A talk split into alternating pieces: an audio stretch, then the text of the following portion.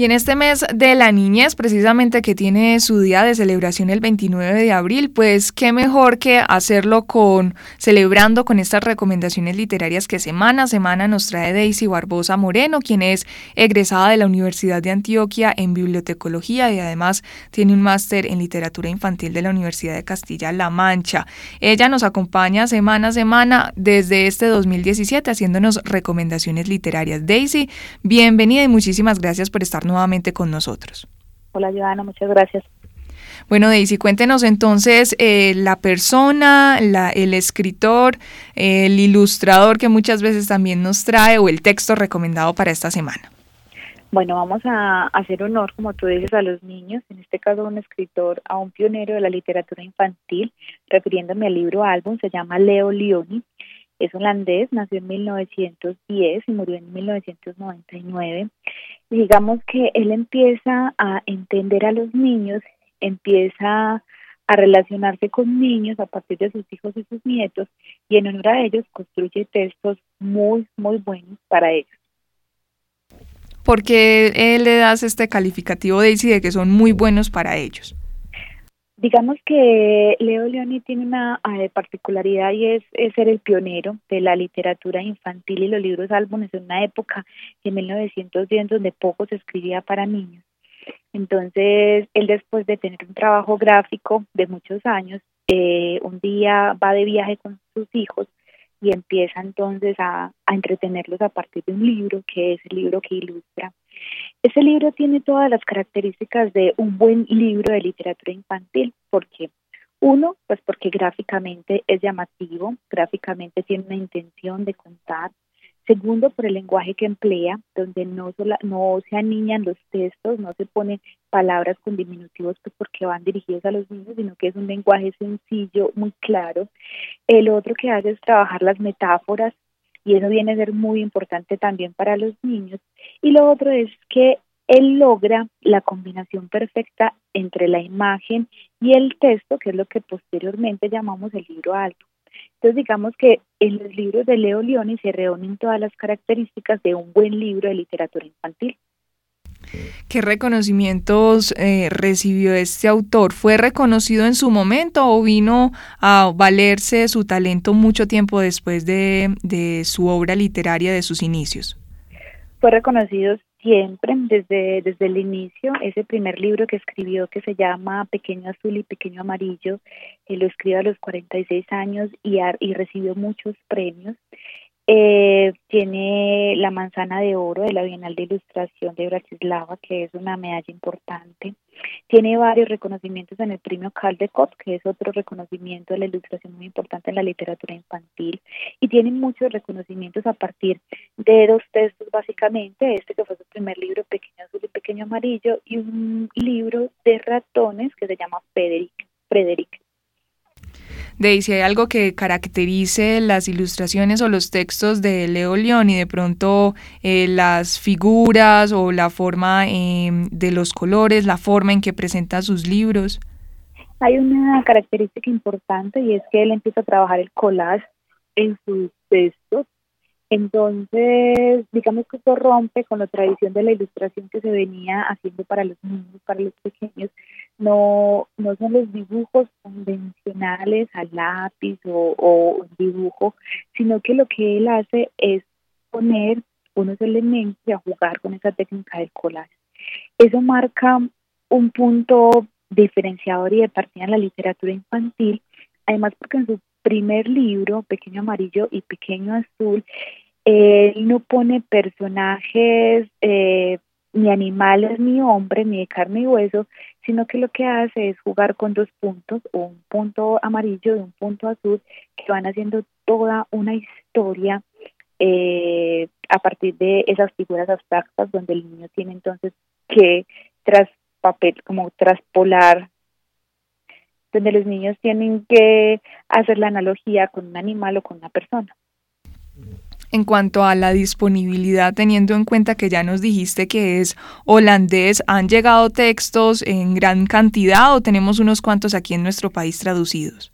Tenemos muy poquitos textos eh, traducidos al español. Eh, es lamentable ver que este texto que marca un hito en la literatura infantil es traducido inclusive después de 46 años de ser publicado, es decir, que tenemos un, retraso grandísimo eh, para disfrutar los libros de literatura infantil en aula que se producen como en otro idioma.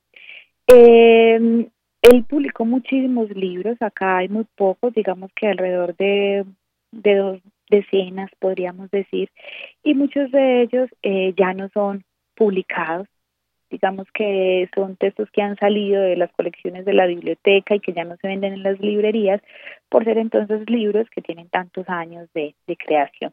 Y eso es lamentable. La invitación que, les quería hacer a todos nuestros oyentes es justamente eso, eh, tratar de recuperar todos los libros de Leo Leoni, los que están vendiendo ahora en la librería son de cartón, muy dirigidos como para bebés, pero eh, hay otros libros que todavía están en las bibliotecas que vale la pena rescatar y que vale la pena leerle a los niños para que no se pierdan de este magnífico autor. En ese sentido, ¿cuál es el texto o los textos que nos recomendarías en este día? Les voy a recomendar uno de sus textos más famosos, se llama Frederick. Este texto está basado en la fábula de Sopo, eh, la cigarra y la hormiga, pero digamos que lo que hace Leo Leoni es eh, hacer una contrapropuesta eh, de un ratón, cambia entonces el personaje y pone un ratón que le gusta mucho la poesía y mientras todos los ratones están recopilando comida y enseres para para la escasez, lo que hace Frederick es soñar y es un poeta entonces él se pone a mirar los elementos, bueno, y es un, un ratón hermoso y particular. Entonces es nuestro texto recomendado. Este texto se puede trabajar con niños a partir de qué edad y qué actividades complementarias se podrían hacer además de la lectura. Eh, este texto se puede trabajar a partir de los siete años, se puede trabajar en el aula eh, yo creo que hay un tema eh, que se puede trabajar con la obra de Leo León en general y es la diferencia. El arte es otro tema que siempre transversaliza toda su obra. Digamos que él nació en una familia de artistas, entonces para él lo más común desde muy pequeño era que él iba a ser artista porque todo su mundo estaba rodeado del arte. Y lo que él hace es también poner en sus personajes ese toque o ese sello tan particular y a veces tan tan inesperado para muchos de que sean artistas o que quieran ser artistas. Entonces, por ejemplo, con Frederick lo que hace es en una manada de ratones, pues donde el arte no se piensa, no es lo común, él es diferente. Y en cada uno de sus textos tiene personajes que evocan toda esa estética, no solamente de la pintura, sino de la, de la música, eh, de la escultura, porque él tenía acercamientos entonces a todas las artes. Entonces digamos que se pueden trabajar esas dos cosas, la diferencia y el amor al arte en todas sus manifestaciones. Daisy, nos comentabas que eh, pues, la traducción de sus textos ha sido muy escasa. De pronto, en ese universo que nos ofrece la Internet, ¿es posible conseguir eh, sus textos, ya sea para leerlos en línea, porque alguien cuelga un video y lo lee, o todavía también es muy escaso en el universo digital? Eh, es escaso eh, la publicación de sus textos en comparación al número de textos que publicó. Digamos que él escribió muchísimos libros, digamos que de 50 para arriba y al español han sido traducidos pocos. Eh, se encuentran en el universo digital, les, eh, han sido leídos como por otros promotores de lectura, por otros docentes que los han querido poner entonces ahí para ser de fácil acceso.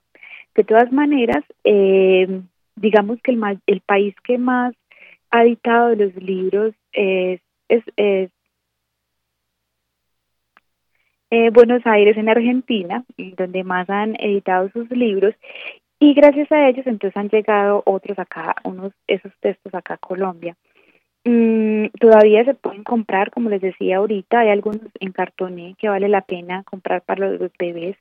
Eh, son súper efectivos para ellos porque están puestos sobre blanco de, de la técnica del collage, entonces hacen que los niños se identifiquen mucho como con esos recortes que forman figuras y al ser puestos sobre blancos hacen que esas figuras sean como muy llamativas para los bebés.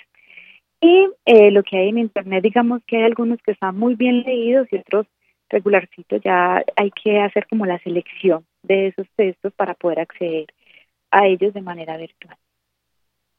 Perfecto, ese es nuestro recomendado del día de hoy. Nuestro me incluyo ahí, pero realmente es Daisy Barbosa Moreno quien hace todo este ejercicio entonces de traerle a todos nuestros oyentes un eh, autor, un escritor, un texto literario para disfrutar en familia con los más pequeños y qué más oportuno entonces en este mes de abril donde se celebra el Día Mundial de la Niñez. Daisy Barbosa Moreno además es la directora de la corporación Letra Inquieta que ustedes pueden encontrarla en internet letrainquieta.org para disfrutar de más recomendaciones. Daisy, muchísimas gracias por acompañarnos y hasta la próxima semana. Muchas gracias. Chao.